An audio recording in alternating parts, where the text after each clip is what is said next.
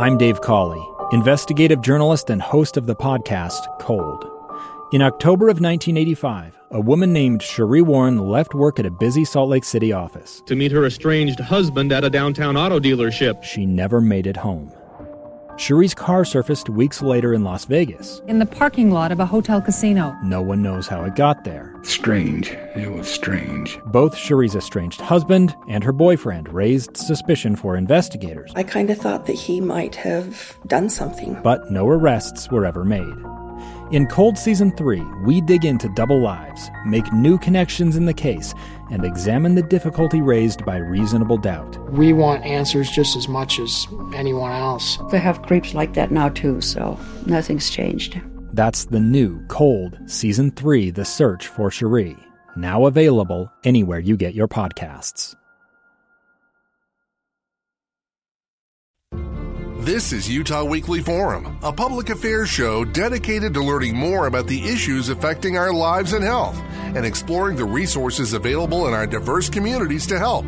Here's your host, Rebecca Cressman. Well, hi, it's Rebecca. And I am so glad that you're able to join us today with Utah Weekly Forum. And it is sunnier time of the year, and we have melanoma rates in Utah that are very concerning. So we're going to dedicate this show to talking about skin cancer awareness and skin care with Dr. Grace Brummer. She is a dermatologist with Swinyer Woseth Dermatology. Dr. Brummer, thank you for being here.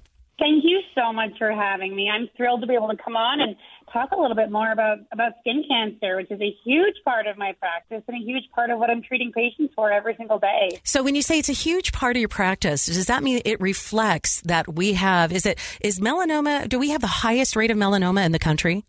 Yes, you're exactly right. So Utah has the unfortunate distinction of having the highest rate of melanoma in the nation, and it's at a rate more than double the national average. And despite increased public awareness, the most recent data actually shows that Utah's melanoma rate has continued to rise steadily every year, more than doubling in the past 17 years. And so it's still very much a problem and still very much like a public health issue, especially here in Utah. So, for those of us, and I have had some experience with cancer, but not melanoma, what is melanoma and why is it so dangerous? So melanoma is is a type of skin cancer that arises from the cells in your skin that, that cause moles, essentially. So these, they're called melanocytes. And they, when you know something goes wrong with their DNA, they start multiplying, and they can really, really cause problems. Not only locally in the skin, but the most dangerous part about melanoma is that it's easily able to spread to other parts of your body if left untreated. It can go to the lungs, it can go to the brain, it can go to the liver. And so it's certainly something that if you're going to develop it, we want to catch it early. And that is where your dermatologist comes into play. Um, I'm doing skin checks on people. It's probably at least 50% of the patients I'm seeing every day are what we call skin checks. Uh, you come in, you get fully undressed. I look you over head to toe. We address any concerns you have about your skin, but mostly I'm looking for any spots, any lesions, anything on your skin that's concerning to me. Now, as we talk about, you know, skin cancer and cancer awareness, a lot of us are educated and, hmm, colonoscopies, I think I need to start that at 50. Mammograms, I probably need to start those at 40. When do we start skin checks? And then tell us how getting in and getting seen regularly helps us um, with the diagnosis of skin cancer, finding it early, for example. Oh, that's a that's a great question. So, what we recommend is that after the age of 30, you should be seen yearly for a total body skin examination. And if you have a strong family history of skin cancer or you're someone that, you know, unfortunately used a lot of tanning beds in your teens or 20s, um, you may want to start those yearly checks sooner. There's certainly no harm um, in coming in earlier and starting those annual checks sooner, which is nice and, and different than some of the other screening exams we do.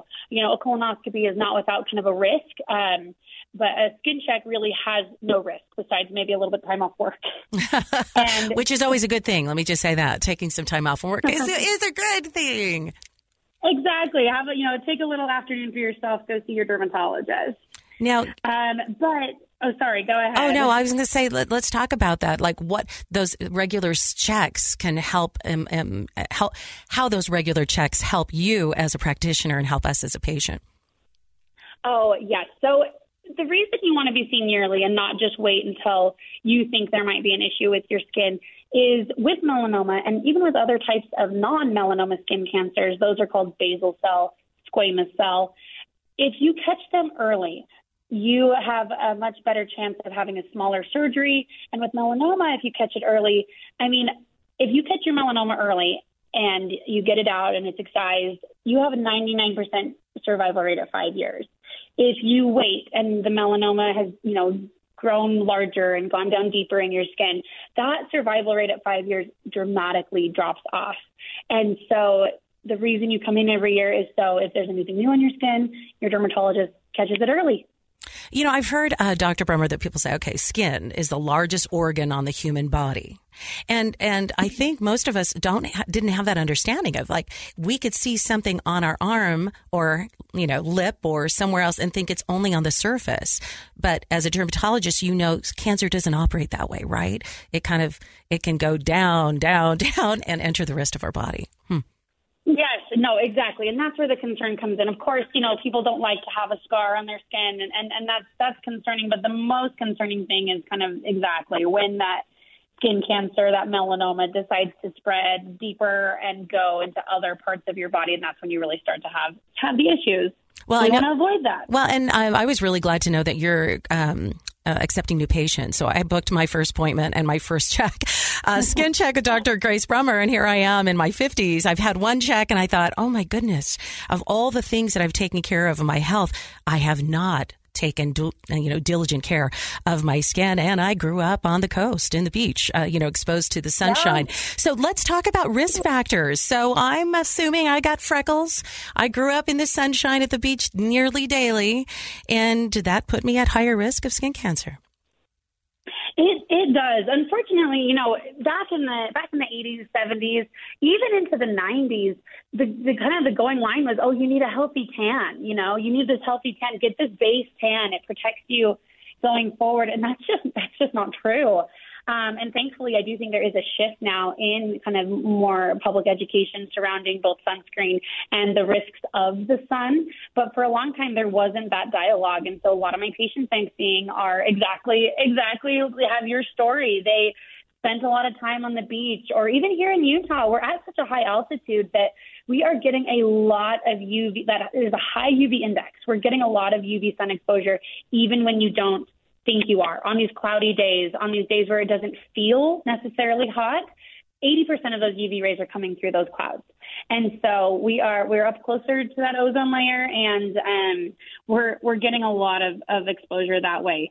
And then beyond even just, you know, natural sunlight and sun exposure, for a long time, you know, tanning beds were really popular and unfortunately still are popular today, although I do think um, due to the kind of education around skin cancer, their popularity is decreasing, at least in the patients that I'm seeing.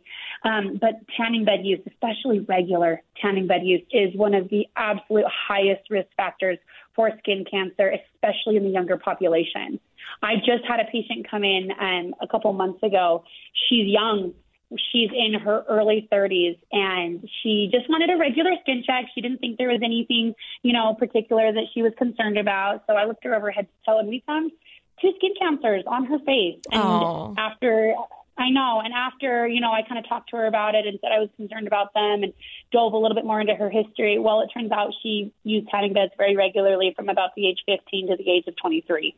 And it's just a high, high risk um, activity. And so, that's those are some of those are some of the risk factors. You know, here in Utah, unfortunately, it's interesting because the message has gotten out, right? Just like for years, uh, the message was you smoke and you dramatically not only increase your risk of lung cancer, but every other cancer and you know hard and it took a while for us to kind of change uh, you know generations acceptance of smoking realizing this is a real danger for us. Tanning beds the message got out and it's nice to see that we're seeing some behavior change. But i went in to get a spray tan which is the safest way for me to get a tan or put it on my um, you know put lotion on etc and there was a friend of mine my age and she covered her eyes and she said you don't see me. I'm here getting my my weekly um, tanning bed session and oh, no. have her listen to this forum. Okay, send it her way. And I said, "Oh, yeah, no, you shouldn't be doing that, girl."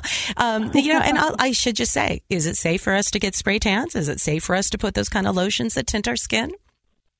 Absolutely. That, I'm actually glad you brought that up because that's something that I'm telling a lot of my younger patients, these you know teenage girls and boys, and even even in their early 20s. I'm like, hey, you can be whatever color you want to be, but just get it through a lotion, get it through a spray.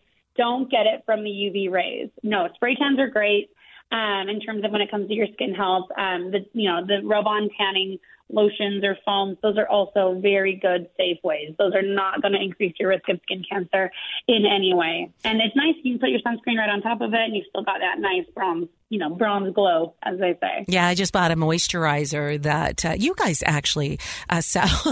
that I bought it from you, a tinted moisturizer, Amazing. right? With with uh, SPF 50. Let's talk about sunscreen because that is, you know, we've talked about those of us who are out in the sunshine, either intentionally boating or beaching or just realizing we live in a high altitude and if we're doing yard work, we're getting exposed to UV rays. Tanning beds, a no no as well. Let's talk about basic skin cancer prevention steps um, that we can take. And I know you feel really strongly with sunscreen, but for those who've just joined us, I want to um, introduce to you again Dr. Grace Brummer. She is a dermatologist with Swinyer Woseth, and there are two offices. One in Holladay Is it South Jordan? Is that the second location?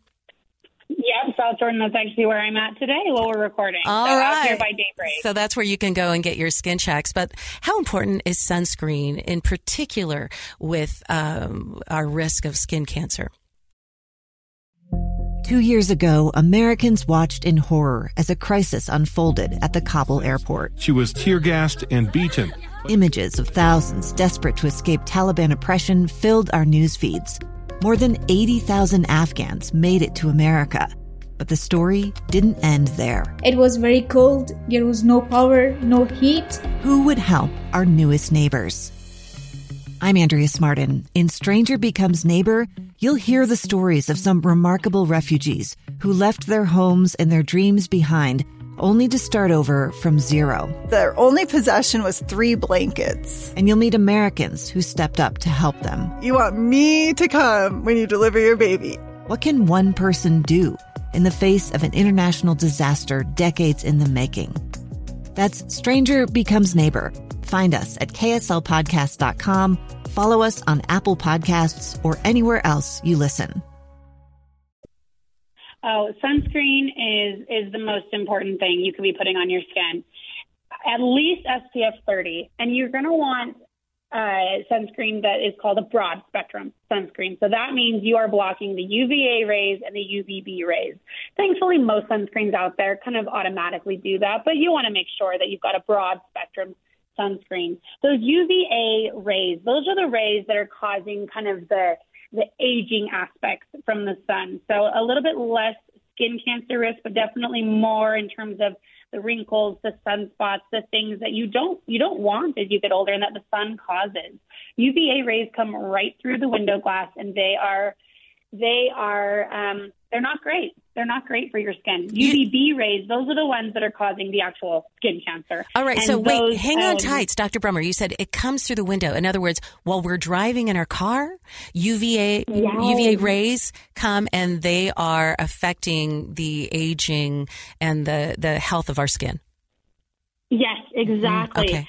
They are, and so people think, well, I, I don't go outside much. You know, if I'm, I'm just driving to the driving to the store, I'm just driving around. I, I don't really spend a lot of time outside. That's something that a lot of my patients tell me, and I have to kind of re-educate them and say, you know what? You're in your car. You are getting rays of sun coming right through those windows. It's affecting your skin. And then when I show them, I, I'll show them. I'll show them their face. I'll show them their left arm compared to their right arm. That left side of your body that's facing, you know, the window in your car, it has more sunspots. It has a higher rate of skin cancer on the left side of the body. And that is from driving. That is from the UV rays coming in through that window while you're driving. And people, when I show them that, even they're comparing their left hand to their right hand, they're like, oh my goodness, you're right. I can see that difference. And it's something they had never thought about before. Wow, that is stunning. I can envision a lot of people listening right now and doing what I just did. I just looked at it. Wow, I do have more freckles on my left side go. than I do on my right side. I interrupted you. Please forgive me. UVB rays, those are the ones Yes. that are actually responsible for the formation of cancer on our skin.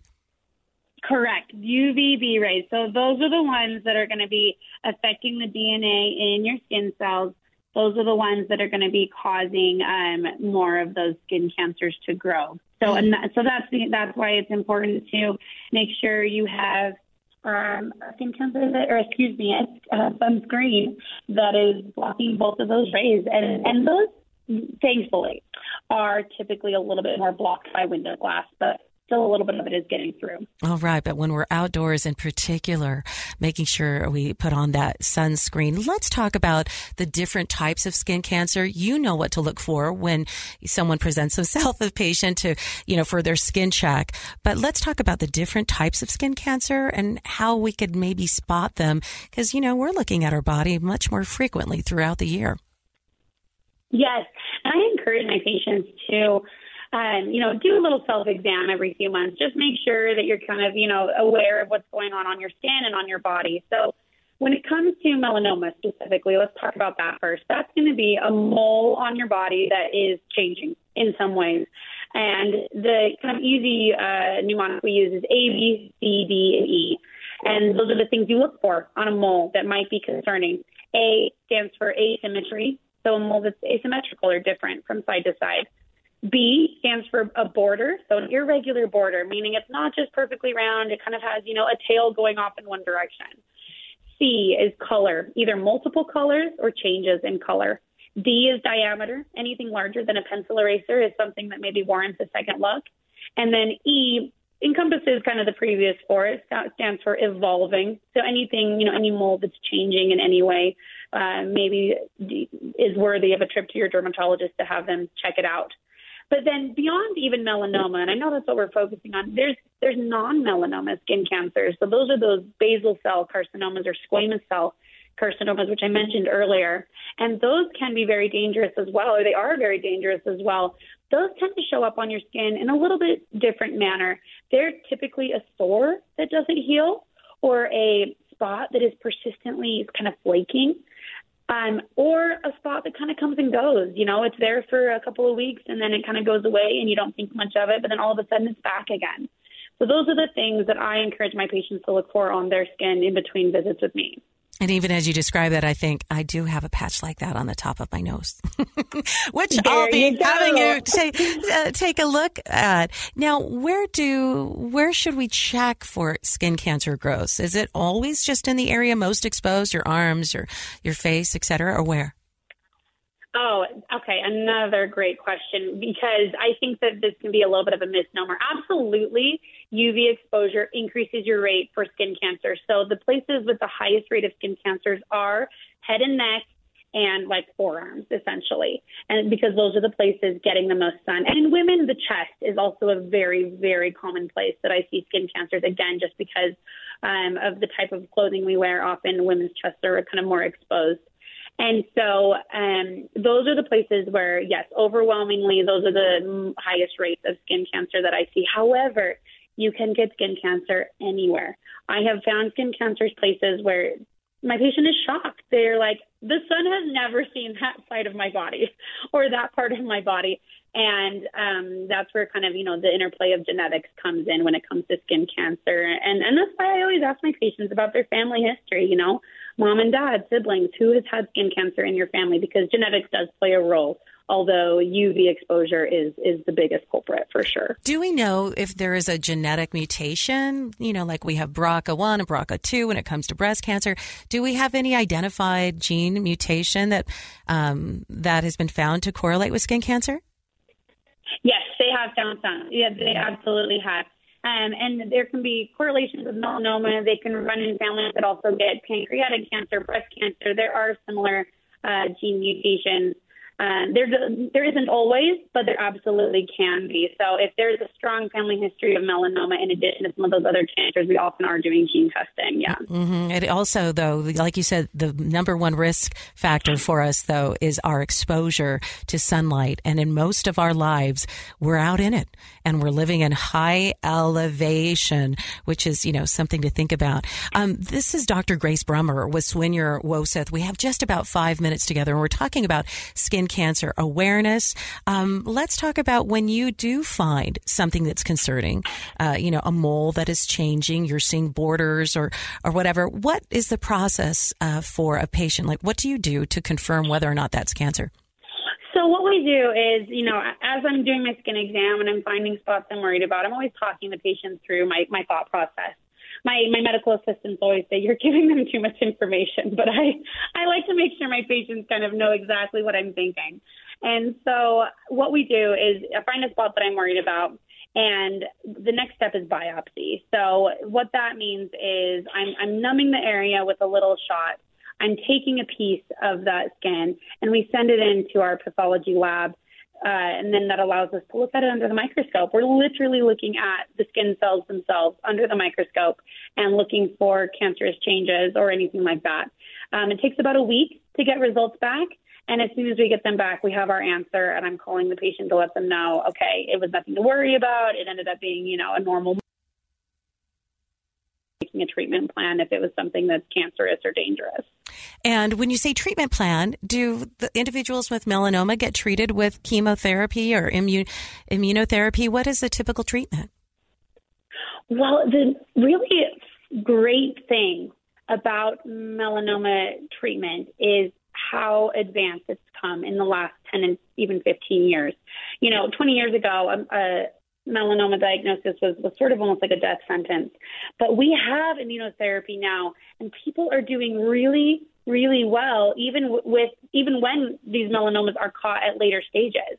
So if we catch melanoma at an earlier stage, um, sometimes all we need to do is cut it out. We remove it from the skin, then we have skin checks really regularly after that, every three to six months even, um, to make sure nothing's coming back and nothing else is popping up.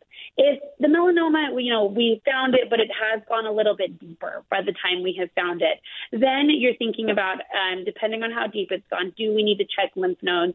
Do we need to do radiation? And then, of course, once it has spread to other parts of the body, um, then you're thinking about chemotherapy. And specifically with melanoma, we are doing something um, called immunotherapy, where we're able to target kind of the genetic differences in the melanoma with these drugs that are very specific for those genetic mutations. It's actually amazing. And I think it's the way that all cancer treatment is going, where you are going to have medications that are targeting your gene mutations in your specific cancer. And that's where we're at with melanoma. So it's actually, from a scientific perspective, really, really incredible to see the kind of the advances that have been made in melanoma. That's that's that's stunning. And and for those who are just listening, I've learned more about genetics uh, simply from my own cancer journey. But it's so it's not just our own DNA that has genetic markers in it, but a tumor or a cancerous growth has its own genetic formation, right? And so that's what's being yes, looked. Exactly. That, that's what's being looked at is what is this type of melanoma on this person's body? What is it made of, and what medications or what treatments most effectively treat that for them. So that's that targeted, individualized approach, and and, and that's a stunning innovation in in cancer research. Wow. Could not agree more. No, it's been really really heartening, honestly, to see the advances made, and then that translate to increased patient survival rates. Well, for those who've just joined us, this is Dr. Grace Brummer, a new new dermatologist with Swinyer Woseth, eh, with offices in Holladay and offices in South Jordan. Dr. Brummer, if someone wants to reach out to a dermatologist at Swinyer Woseth, where, how, what's the best way for them to do that so they can schedule their skin check or they can have a growth on their body that they're concerned about checked out? Well, you can either go to our website, it's dwoseth.com, um, or you can, of course, call and um, make an appointment. We have we have an amazing office staff and schedulers, and they'll get you right in. I'm accepting new patients. Most of the providers um, here are accepting new patients, and we actually just had a new one join. And so people are getting in pretty quickly. If there's something on your skin that you're worried about, call and come see us because the sooner you get it checked out, the better for sure. Yeah, the better overall for everything from the least damage to your skin, exactly. the smaller the scar, and the less chance you have that that cancer can develop into a more serious one. Dr. Grace Brummer, thank you so much for joining us on this week's edition of Utah Weekly Forum.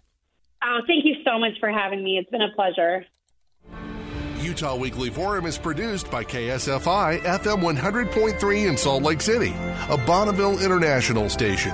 Subscribe to the Utah Weekly Forum podcast online and email us at Rebecca at FM100.com. I'm Dave Cawley, investigative journalist and host of the podcast Cold. In October of 1985, a woman named Cherie Warren left work at a busy Salt Lake City office. To meet her estranged husband at a downtown auto dealership. She never made it home. Cherie's car surfaced weeks later in Las Vegas. In the parking lot of a hotel casino. No one knows how it got there. Strange. It was strange. Both Cherie's estranged husband and her boyfriend raised suspicion for investigators. I kind of thought that he might have done something. But no arrests were ever made. In Cold Season 3, we dig into double lives, make new connections in the case, and examine the difficulty raised by reasonable doubt. We want answers just as much as anyone else. They have creeps like that now, too, so nothing's changed. That's the new Cold Season 3 The Search for Cherie, now available anywhere you get your podcasts.